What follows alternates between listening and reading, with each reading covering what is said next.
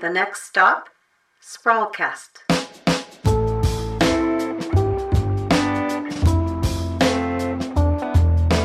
You're listening to Sprawlcast. My name is Jeremy Klaszus, and I'm the editor in chief of The Sprawl. Sprawlcast is a show made in collaboration with CJSW 90.9 FM in Calgary. And we are broadcasting slash podcasting from Treaty 7 territory. This is the home of the Blackfoot Confederacy the Piikani, Siksika, and Kainai nations, along with the Tsuut'ina Nation and Stoney Nakoda nations. This place is also home to Metis Nation of Alberta, Region 3. One of the best articles I've read in recent weeks is a piece by Emma Jackson in The Breach. Jackson is an Edmonton climate activist and organizer and her article is about what the left can learn from the so called Freedom Convoy movement. Maybe you've read this piece, but if you haven't, she talks about how there's a battle playing out right now in Canada between two visions. Not just the visions themselves that are different, but the power and organizing behind them. She makes the case for movement building that is messy and imperfect, something she says the right often does a better job of than the left. In her piece, she talks about the importance of stories. As humans, we need stories. We can't make sense of our world without them. And I don't think we can find a place of belonging without them either. But right now, it often feels like we live in a world of endlessly fragmenting stories, and it can be completely disorienting.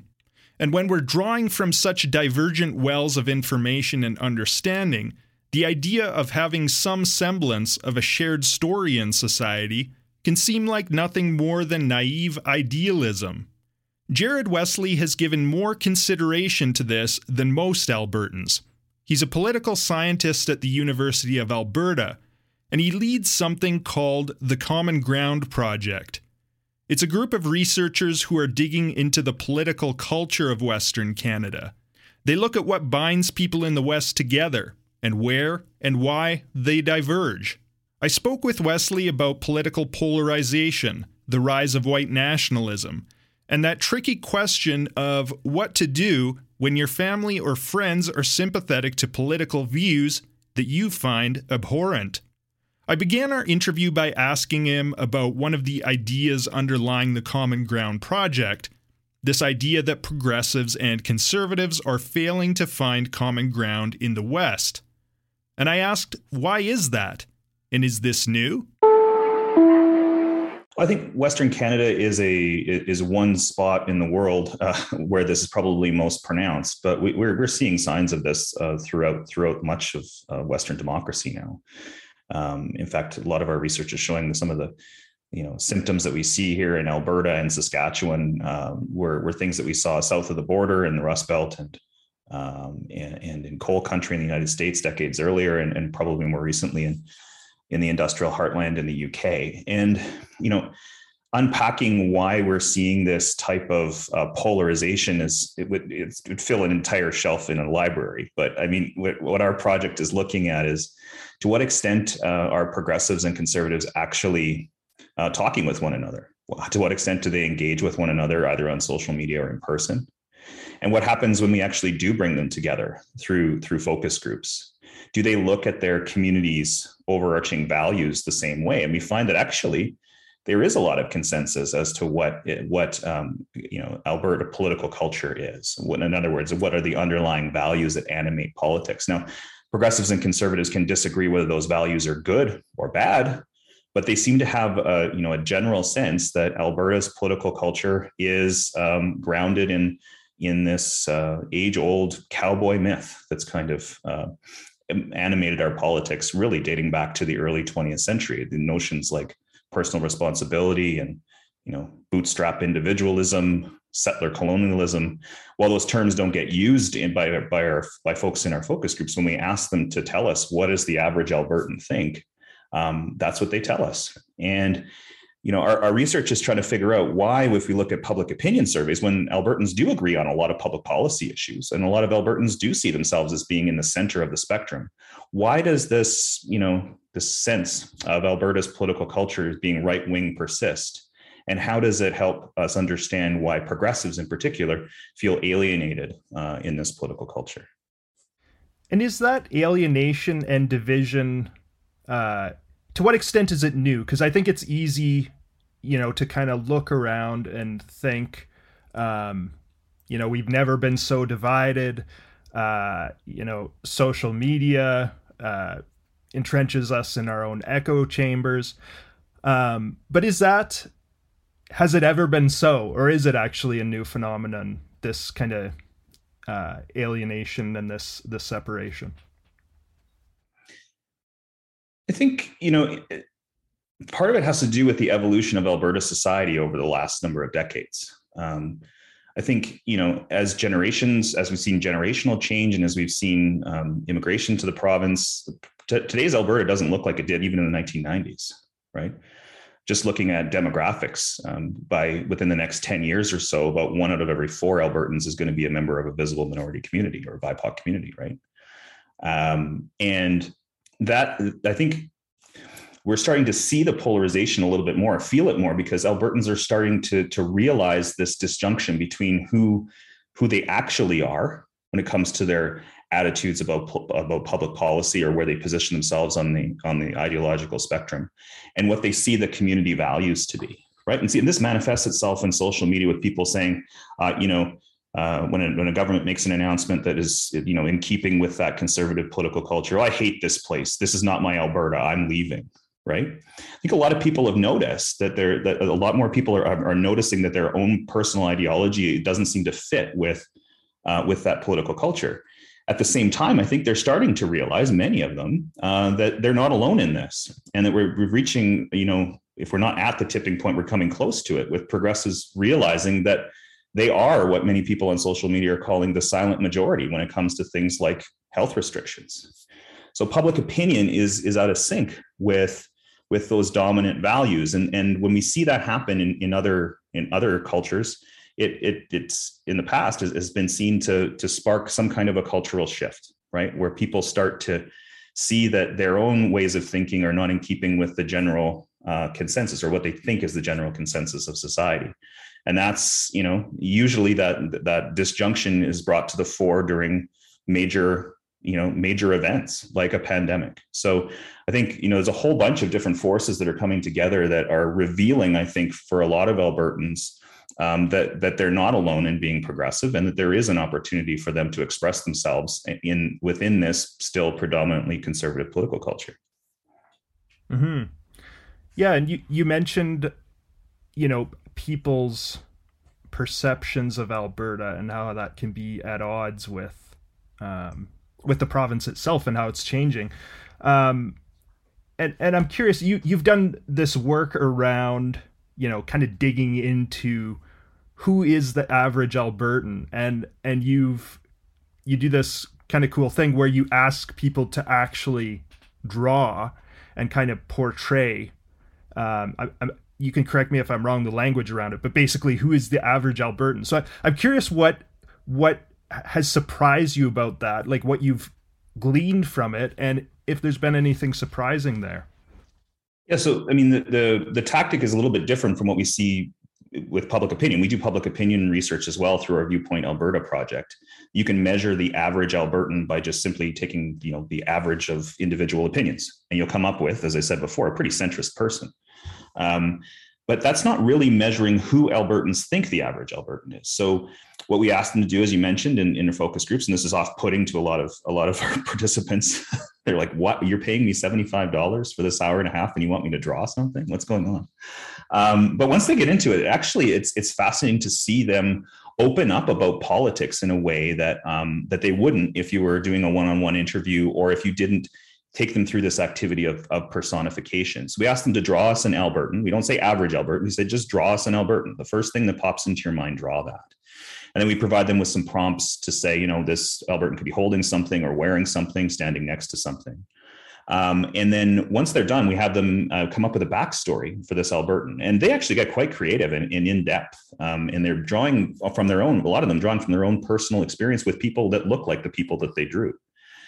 But what we found, um, what I guess what was most startling when we did this was the you know the ubiquity of three different personas the you know the the persistence of three different personas in the minds of albertans as to who is the quintessential member of their community. It was either a roughneck uh, a redneck or a cowboy right? So somebody who works on on the rigs a farmer or or some or a rancher. Um, and i guess it was probably most eye-opening when we started piloting this on university campuses across the, the province. I remember walking into uh, a classroom in, in, Grant MacEwan and full of students, and, and two young women sitting on opposite ends of the room drew exactly the same person with exactly the same name. His name was Joe. So I said, well, This is interesting. Uh, do you two know each other? And they said, Well, no, just in class. I asked them both, you know, who did you draw? And they said, uh, Well, I drew my dad. And they both drew their dad. And I was like, Okay, you're not sisters. No, no, no, that, that's my dad. He's wearing plaid. You know, we had a little bit of a laugh. But then you started to see light bulbs go off in the room where these were, you know, two young women who, by most, you know, um, by most measures would be typical, at least in the Edmonton community, who drew something that did not look like them. And there was, you know, very few people in our focus groups that actually draw themselves as Albertans, and that, that's a bit disturbing to me, right? And and that people of color, women, um, uh, you know, younger people would draw that, you know, stereotypical Joe Albertan, 55 or 30 to 50 year old um, man in plaid. Um, and that, that to me, it suggests that there's a real disjunction between who Albertans actually are and who they think they are. And then in the rest of the activities during the focus groups, we ask people to park their own personal opinions about politics and tell us how would Joe view politics? How would Joe react to this particular headline or this policy change? Uh, and through those activities, we really unpack who Albertans think the average member of their community is. And that, that is essentially what, what drives political culture. It's that voice in the back of your head, right? That's telling you what's acceptable and what's not acceptable, what's politically correct to do, say, or think, and what's not. And it's a lens through which we look at, at, at, at, at political party leaders and other leaders. Do we take them seriously? If they, for example, come out and propose a provincial sales tax? Is that seen as being mainstream or extreme? Uh, and if, if, the, if the last uh, few elections with the Liberal Party of Alberta are any indication, they're seen as being extreme.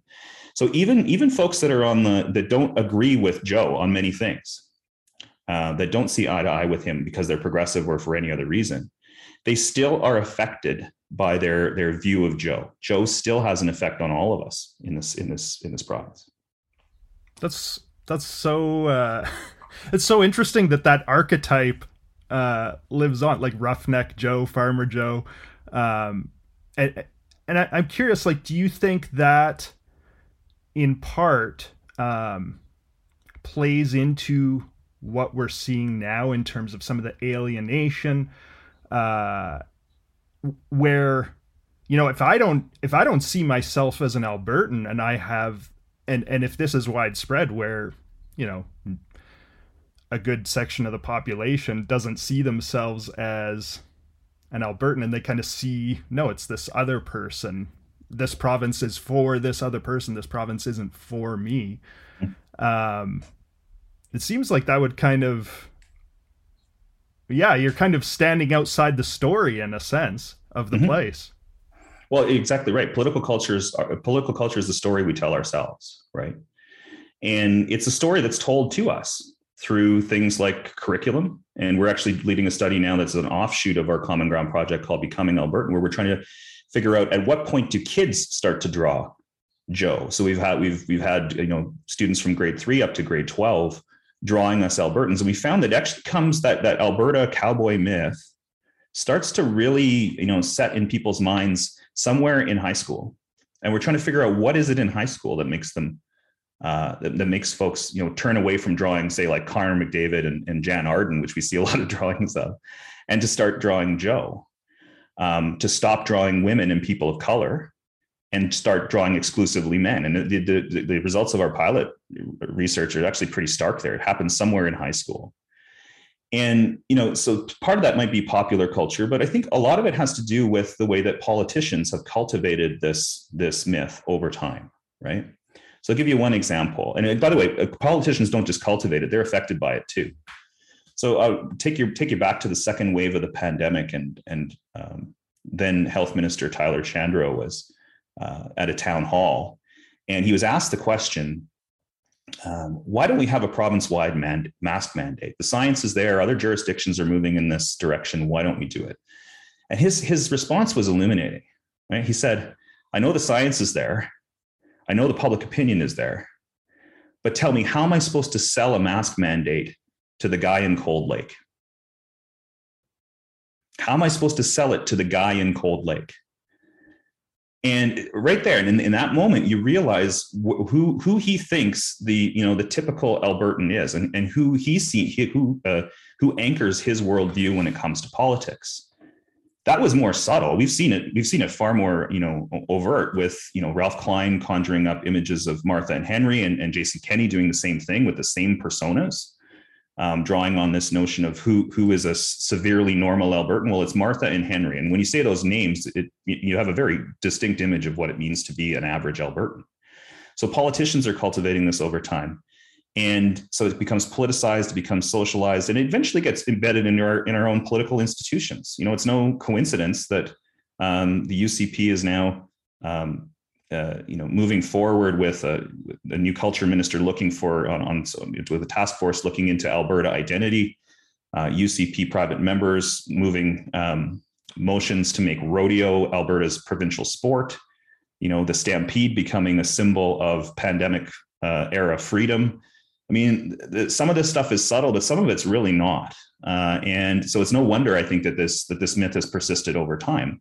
It's only when that way, that way of thinking, that way of looking at the world comes, you know, runs head on against something that that worldview can't solve, like a global pandemic, that we start to see people question whether those old ways of thinking are actually appropriate. Mm-hmm.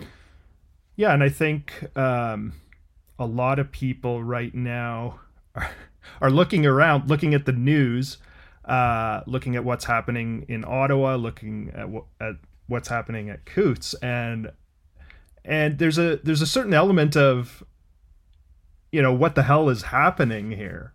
Um i don't know. Do you see it as I, I guess i would ask where do you think that comes from? And does that come from that political culture? Like you mentioned you know across the across western democracies we are seeing more polarization across the board. That isn't specific to this region but in this region, we have seen, you know, uh, Wexit, the Yellow Vest movement, now the Freedom Convoy uh, movement. You have seen these things kind of take form and take root to a point here uh, and emerge. So is that is it our political culture that fosters these things, or or is it just kind of what's happening generally in the world? It's a, a, really good question. You can tackle it in a number of different angles. I'm going to I'm to take take one particular approach. So uh, I'll take you back to your mental image of Joe the Albertan wearing plaid, working in the fields or or elsewhere. Um, Joe, as a symbol of Alberta, uh, has. If we asked our participants, "How's Joe doing?" Joe Joe feels anxious right now, right?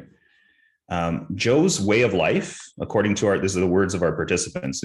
Joe's way of life, his way of living, his livelihood uh, is in jeopardy. Whether he's working on the rigs, working in the fields, forces beyond his control, right? The environmental movement, for example, or shifts in, the, in re- natural resource economies and so on, are really impacting Joe. And Joe feels anxious. And Joe feels like his status in his community, in his own family, in some instances, uh, in Canada, Joe feels like his status is being threatened. And, you know, to this point, a lot of researchers have focused on individuals who feel that way, who then become, uh, you know, uh, radicalized into some of these white nationalist movements and insurrection movements that we see now on both sides of the border. But our research is looking at how, when a community identifies with that as being their primary persona, what impact does that have on the community's sense of self? And while I wouldn't use the term, you know, group identity crisis, I think we're, we're getting to that point, right? Where, you know, Alberta can't just see itself as being an, an oil and gas uh, pr- producing province. There's something that's going to have to happen in transition. And that, that, can, that transition can be jarring, not just for individuals, but, but for the whole community. So there's that feeling of, of individual status loss, but also a collective status loss that, that really I think is is driving a lot of the sympathy for for the convoy movement as well. Um, so yeah, I think I think that's that's a big that's a big piece of the puzzle. Yeah, it's I mean, it, it's almost like you know Joe is looking for meaning. Uh, Joe, you know, he he mm-hmm. He had uh, a, a world that was secure, and now that's coming apart. Like I think when I look around at what's happening, I think it often occurs to me that people are trying to make sense of something that perhaps doesn't make sense uh, of something that's confusing and disorienting the pandemic, uh, kind of everything being thrown into this topsy turvy world for the last couple years, and and people are gonna try and make sense of that in one way, one way or another. And I I don't know, mm-hmm. like in the past, and uh, you can tell me I might be romanticizing this, but were we more likely to shape a shared story together uh, in a situation like this? Whereas now you have very divergent stories where where people, you know, I'll use the media as an example. Um, where you know you have one one side of the population on the left who tends to trust the media, trust experts, uh, and, and then then on the right and especially the far right, you have, you know, not only is the media not trustworthy, but they're actively distorting, they're actively uh, trying to mislead. So you just have these totally different different stories playing out. So I'm curious, is that is that mm-hmm. is that new or or or is that something that's always been the case when we're faced with crises like this? I wouldn't say it's new, but but it's definitely been a, a, slow moving process over time. So what we're seeing across the world right now is is a populist surge that's being driven by a combination of two things. Cas Mudde has, has, has talked about modern populism consisting of two elements. There's the anti-elite element that's always been part of populism, right? This idea that um, politicians, academics, you know, members of the mainstream media as elites can't be trusted and that kind of sentiment has been uh, you know cultivated by neoliberals dating back decades now right? Um, in talking with people about shrinking the size of government they can't be trusted. Teachers can't be trusted. You know we still see that rhetoric today. The other element of populism that, that Mudde talks about is um, is uh, anti-pluralist right? So there's this pushback against uh, tolerance within society that respects different worldviews and different uh, people that look and think and act differently as being legitimate members of our of our of our political um, community of our political discourse. So there's a homogenizing uh, aspect of it that says if you don't get on board with the values that that I'm I'm proposing are, are at the heart of our community, democracy, rights, however they might couch it, then then you're an outsider and you and you deserve to be in some cases demonized, right? And and and delegitimized uh, in the political sphere.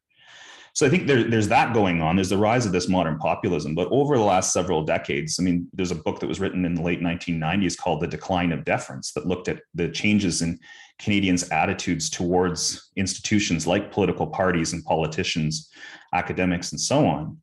And over time, I think um, Canadians have been uh, have become less deferential to elites.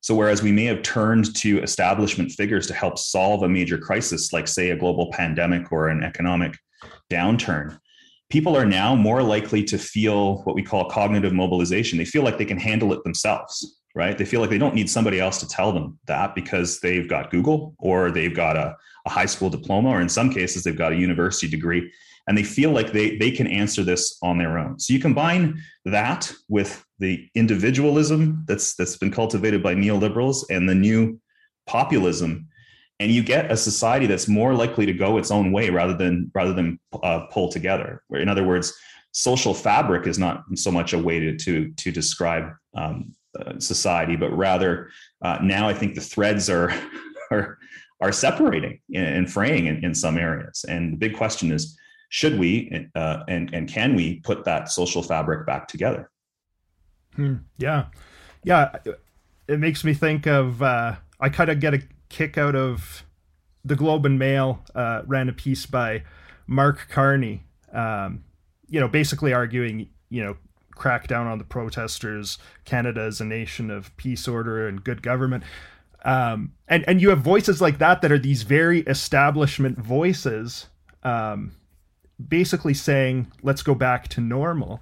Uh, but it's striking that both on the right and the left, that doesn't that doesn't have resonance. I don't know if you saw uh, the piece by Emma Jackson in the breach, but she wrote a piece about um, what the left can learn from the Freedom Convoy movement, uh, and and she's a climate activist uh, from Edmonton, and she describes being at this. Uh, I think she was counter protesting a yellow vest protest of some sort and and she, she kind of had this moment of, of epiphany standing across from somebody who was her ideological opposite in some ways but they this guy was screaming about how he hates Trudeau and she said I hate Trudeau too.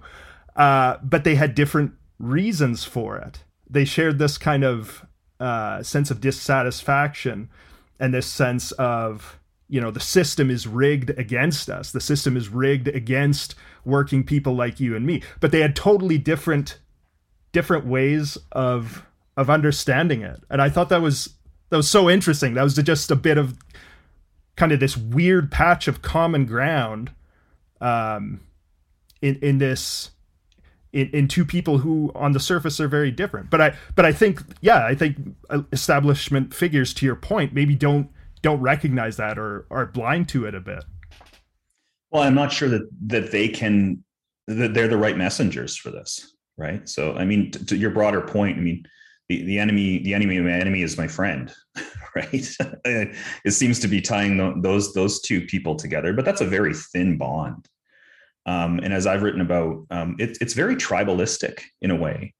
Uh, when I say tribalistic, what I mean is uh, Michael Ignatieff wrote a piece uh, um, about now 10 years ago on the eve of um, the Tea Party movement in the United States when he was at Harvard. And he wrote, um, you know, politics starts to, to devolve when we start treating our uh, opponents as enemies instead of adversaries. And by that, he means enemies are, are people that should be vanquished, that they don't have any legitimate place in, in our politics.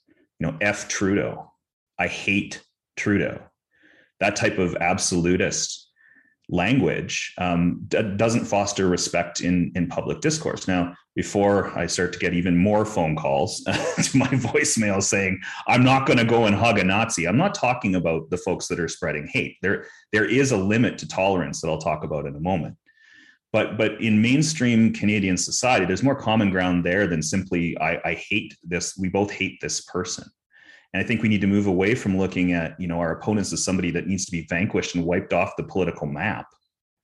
Um, to, you know, they need to be defeated in legitimate elections. Because I'm going to go back to another term that you raised, and I'm, I'm not blaming you particularly here, but it may have been in the piece in the breach that you mentioned, that the system seems to be, quote, rigged against people like me. That type of language leads to another problem that we're seeing uh, on full display with this convoy movement, which is a, a lack of losers' consent. Right when you know for for years, uh, you know the political class in Canada and the mainstream political class would lose an election, even if they won the popular vote and lost the election in terms of the number of seats. We didn't see a huge outcry right? The, the system was respected. I, I respect the, the outcome of this uh, election as being legitimate. And until about a year ago, I would say Canada, we saw no signs of that whatsoever, but we're seeing it on the right now, right? We're seeing it in constituency races with the UCP. We saw it when in the race for the PC leadership and the premiership of Manitoba, where one of the losers took the winner to took the winner to court over it. We're seeing it in right wing media now with Elections Canada saying, you know, over 200,000 mail in ballots uh, weren't counted because they weren't re- returned in time. Oh, now the system's rigged. We need to count all of those votes.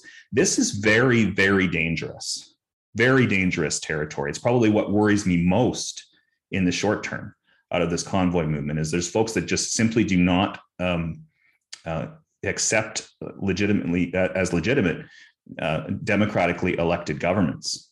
And th- that, as we've seen on full display in, in the Capitol riots, is a very dangerous, dangerous place to be. Mm-hmm. Isn't it in some way, though, inevitable as you know more people are alienated from even even going back to your point about Joe Albertan, like where, where people don't see themselves in the story. Um, yeah, I just wonder does that loser's consent degrade inevitably?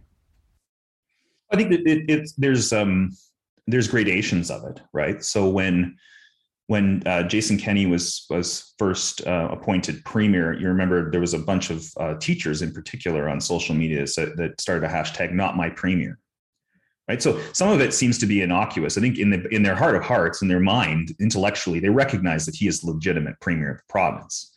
But saying he's not my premier is a way of kind of disassociating yourself with with with politics or with with that leadership rather than as as Barack Obama tried to do and maybe he wasn't the best messenger for this either but he, he said you know don't get mad vote. Right? And as hard as it is for i think in in our in our modern society of instant you know of, of instant gratification it's hard to wait four years but if there's anything that this pandemic has taught us i think it's that elections have consequences and if you really want to engage with the system if you if you you may very well think that you that there are reforms that need to be made, electoral reform, for example, well then get in the game, right? Uh, you know, join as many people are saying now. Join a political party. They're they're the gatekeepers for, of democracy for right now. Join a political party, move move policy change, um, and engage in elections. That's that's the way our, our representative democracy works. If we don't use it, we're at risk of losing it, and that's what we see. Um, that's what I see at the head of this convoy movement. Hmm. Another point in this piece, I know I'm drawing a bit from this uh, piece that was in the breach, but I want to bring up one more point that was mentioned because I think it's a really good one. Um, Jackson made the point that, uh, you know, the Freedom Convoy movement has built a mass on ramp for people with highly divergent views. And she makes the point that the left, by contrast, is a lot more insular kind of more of a club where you know people are expected to agree on a wide range of views whereas the freedom convoy movement i mean you can just you can be a little bit skeptical about you know the, the direction government has taken and there's no there's not a heck of a lot of gatekeeping as we've seen with you know the more racist uh, white supremacist elements uh, in involved in that um, and and I'm curious is is that part of the appeal of a movement like this is that you you know you can the doors are wide open in a sense whereas it might be more narrow elsewhere in society. Well, one strain of research suggests that a lot of protest movements are are held together and they grow because people feel a sense of solidarity. So if you're looking at the common strands that hold all of these disparate ideas uh, together, it's not just vaccine mandates, of course. Um, goes beyond that. It's people that, as I said before, feel left behind, but people that just hate um, Justin Trudeau, the federal government, Laurentian elites, um, so much that they're willing to drive across Canada and block international international roadways. Right. Um, I, again, I, I, that that type of solidarity, um, you know, feels good for a time, and and certainly that's that's where we get that the party atmosphere that we hear, you know, erupting at these encampments is because for for the first time, people feel like they belong somewhere, right, and they feel like they're they're they're in a position of power again. I think that's that's very alluring. But to to the metaphor that you mentioned from the breach article, there's a lot of on ramps to this movement. Uh, sure, I think in the weeks ahead, we need to start thinking about the off ramps. Because um, while some people have jumped off the convoy uh, when they started to see symbols of hate and so on, a lot of folks are now dug in and entrenched. And they're tired, as you see uh, on, on social media, of being talked down to by intellectual elites, by politicians, by the prime minister, who's writing them off, as Hillary Clinton did, by the way, when she wrote off people as baskets of deplorables, I think was her comment those types of comments don't aren't helping we need to start looking for off ramps for these folks who have genuine grievances as i've outlined today Um, but we need to bring them back into the political mainstream.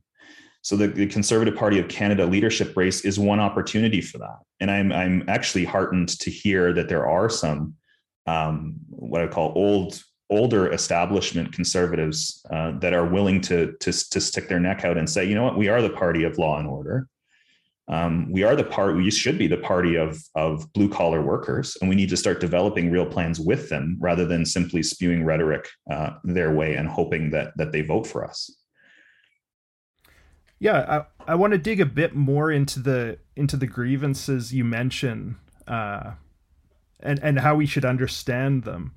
Um, I I find some of the research you've done is really interesting around uh, vaccine hesitancy and the way it's played out very predictably along political lines. You know, conservatives, those on the right, tend to be more skeptical of vaccines, whereas those on the left tend to embrace them more readily. But also, uh, it plays out along lines of economic hardship, uh, and that's that's something that I think doesn't necessarily get as much attention. But is that kind of one of the grievances you're referring to here? I think you know the overall grievance is just we don't feel heard. I remember there was an interview on CBC the other night where there was a, it was a, a rare quiet moment moment on the streets of Ottawa, and they found this older gentleman with a very long scraggly beard, and uh, the the interviewer was asking him, you know, why are you here? And he said, I just I'm tired of not being heard, and these people hear me. So that you know they may all have individual grievances about vaccine mandates or whatever it is but it's the ultimate ultimately it's the act of feeling heard and belonging that these people are, are aggrieved about. Um, to your point about vaccine hesitancy i think um, we didn't approach the vaccine rollout in, in a very inclusive way. I think our research shows that there's a big difference between being anti-vax and being vaccine hesitant. And I know a lot of people are moving now towards saying, well, if you're still hesitant at this point, you must be anti-vaccine. I think people still have legitimate questions about um, about vaccines that are, are not being answered, rather they're being dismissed. Oh, you have questions at this point? What's wrong with you? And that that's a conversation ender, right? That's not a conversation starter. And it really only gets people's backs up well, you're going to talk down to me because I don't know all your fancy scientific words. Okay, microchips make sense to me then. I mean, I'm being a bit, I'm being a bit facetious, but that's it's that that treat the way we treat each other. And, and again, I go back to tribalism. Looking at somebody who doesn't take a vaccine as being your enemy, right, is uh, is not helping the situation. And I'm not sure how we get back to a place where we can talk to one uh, each other again in a rational way. And a lot of people have given up hope and saying we live on different planets when it comes to different sets of facts and so on. But research shows that if you have the right person at the right time delivering the right information, we can change people's minds through through rational through rational um, discussion. I think part of the problem right now in the pandemic is we're not face to face anymore right? A lot of our conversations are happening over text or over email, or worse yet, on social media with anonymized accounts. And we're not meeting people in common places anymore. Then that physical distancing is having is having a detrimental effect as well. Mm-hmm.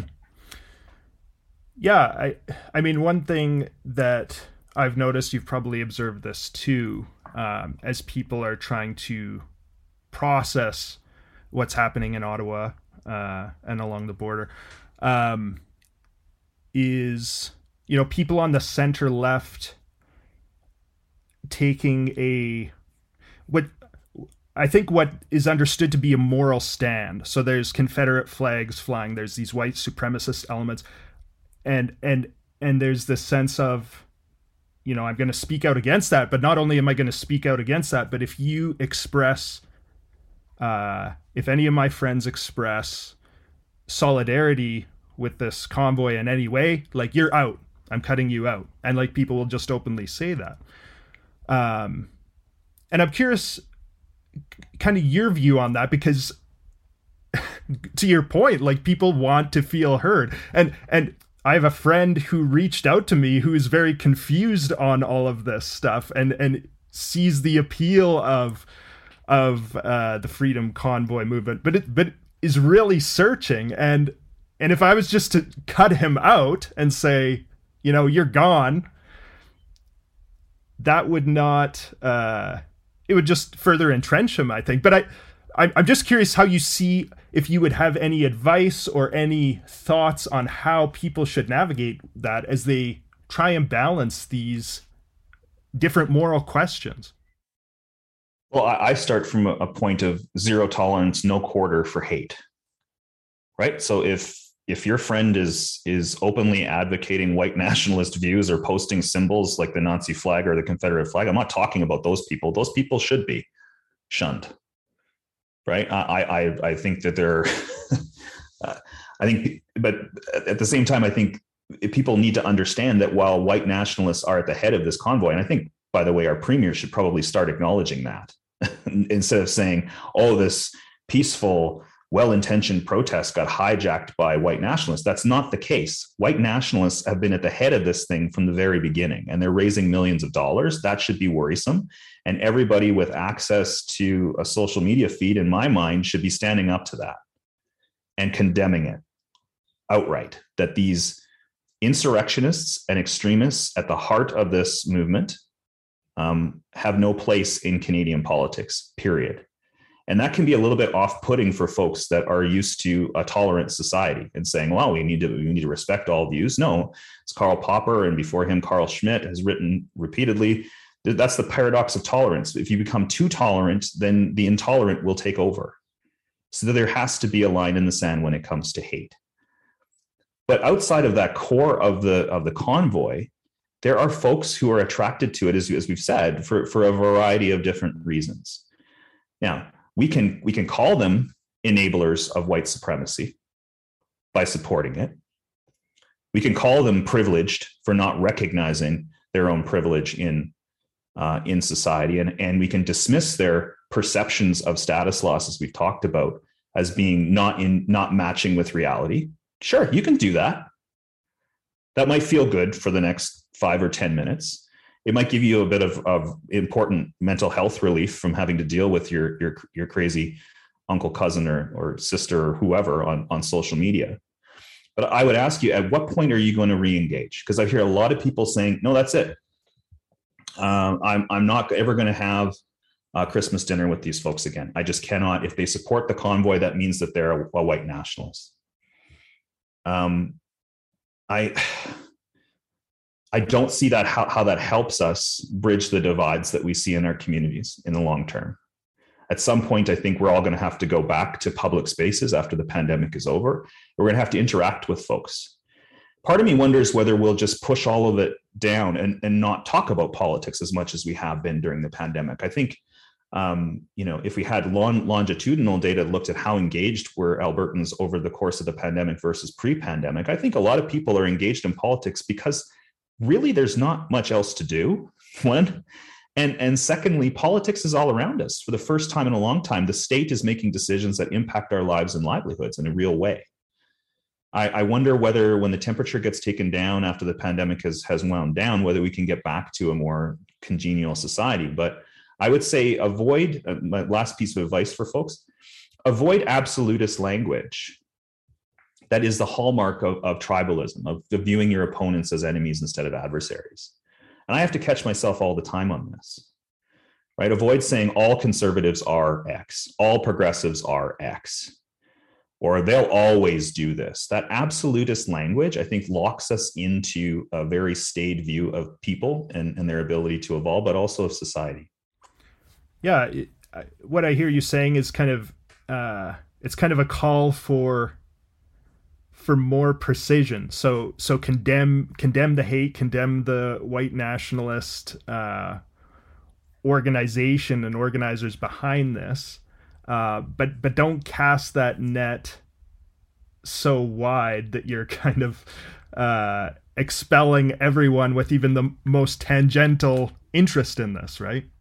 Right, because again, I think a lot of people are drawn to this movement because they feel like for once their their voices are being heard and if you're not going to listen to the to the grievances under us, so start asking some questions. Don't, by the way, don't do it on social media. It's the worst place to do it. like pick up the actual phone or you know go over in a safe way and and talk with people face to face we know that that helps to build trust bonds in a way and just just start asking like where are you coming at this from because i don't understand it i mean there's an old line that says seek first to understand um, now maybe i'm biased as a social scientist who actually surprisingly talks to people about politics. But but i think that that's a good place to start. Again i'm not talking about the hate mongers. Don't seek to understand a nazi. I'm not asking you to do that. But i am asking you to try to figure out what is driving people to to to the point where they're where they're supporting um, a protest movement like this. Mm-hmm. yeah and to your point about being in person and uh i mean you mentioned at the start of this interview with the Common Ground Project, when you get people in a room, um, you do find a little more consensus around uh, around issues between conservatives and progressives than you might expect. Um, so it might be that there's more, like once you start asking those questions, um, there might be more consensus consensus there than appears on the surface, right? There's more empathy. Hmm. I think I, mean, I think that's it. There's more empathy when you get people face to face. So I'll give you one example. We asked um, uh, our focus groups, uh, how would that average Joe Albertan that you've drawn, how would Joe say that this person got to be where they are? And when I say this person, we put up different pictures. We put up a picture of a CEO of General Motors, uh, successful businesswoman, we asked how would joe say those people got there? And it was usually hard work or stuff like that that fits in with the prosperity doctrine. But what i found was fascinating is we put up a, a person who was who was living rough right? This is a person of color um, living rough on the street. And we asked how would joe say that person got there? And we assumed if if if uh, you know alberta political culture was uh, was as conservative as we thought it was, that it would be, oh, it's personal responsibility. This was all choice. He made some bad decisions, his own fault, and so on. It was fascinating that, you know, in focus groups from Fort McMurray to Hanna, people said, Joe knows a person like this. Joe's worked with folks on the rigs that have that have fallen into, into substance use and substance abuse. So he knows this isn't a matter of personal choice. He knows that you, you get hooked and that's not your fault and you need support so it was only by you know getting folks together to talk about what they think is you know their overall society's approach to things we start to realize that progressives and conservatives aren't really all that far apart when they're when they look at what is acceptable and non acceptable in their community. So in a couple of weeks time we're going to be going back into the field and we're going to be asking how would joe react to these protests? Right? Would joe be in the convoy and and the, the the closest we came was we asked would, would joe put a bumper sticker of of trump on on his pickup truck? When we were out in the field in november 2019 just before the pandemic we asked him all about trump. How does he feel about trump? And most albertans that we that we that we worked with said joe is not a, a trump fan. Joe sees him as a huckster uh, and and doesn't he's not really in it for them. He's in it he's in it for himself and so I'm, I'm wondering what people think the average Albertan thinks about the convoy movement. Because I don't think it's as, as, as straightforward as saying, "Oh, you know, political culture is is such that we, we we've we've bred this and we and we accept it." I don't think that that's that's where the average Albertan is. Mm-hmm. Well, uh, Jared, is there is there anything that you would add to any of this that I that I haven't asked? No, I think you know we, have covered we covered a lot of ground, but I think it's important to get back to basics and trying to understand where other people in our communities are coming from. Not stereotyping them you know not um, dismissing their claims because their their reality doesn't conform to, to your reality. Certainly there's a basis of facts we need to strive towards building but trying to understand where other people are com- coming from is an important next step that all of us can take to get ourselves out of this moment. Um, and lastly i would just say I, I as an extension of that, I don't think the people that got us into this mess are the ones that are going to get us out of it.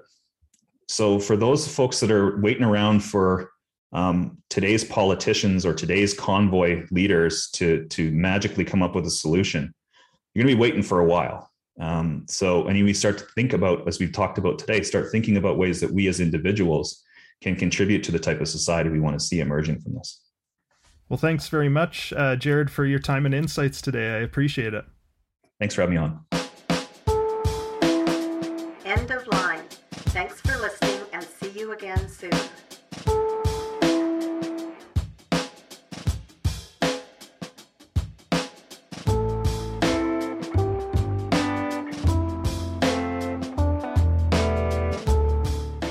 You've been listening to Sprawlcast my name is Jeremy Klaszus, and I'm the editor in chief of The Sprawl.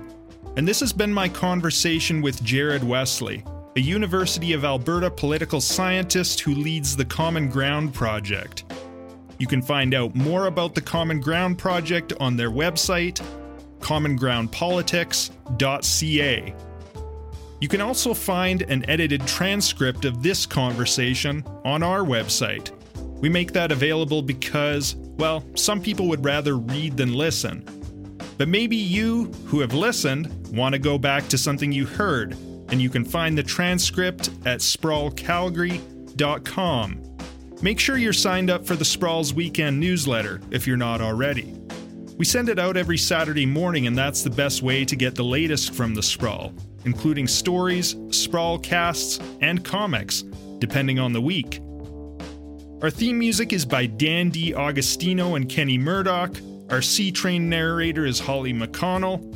Thanks for listening and see you next time.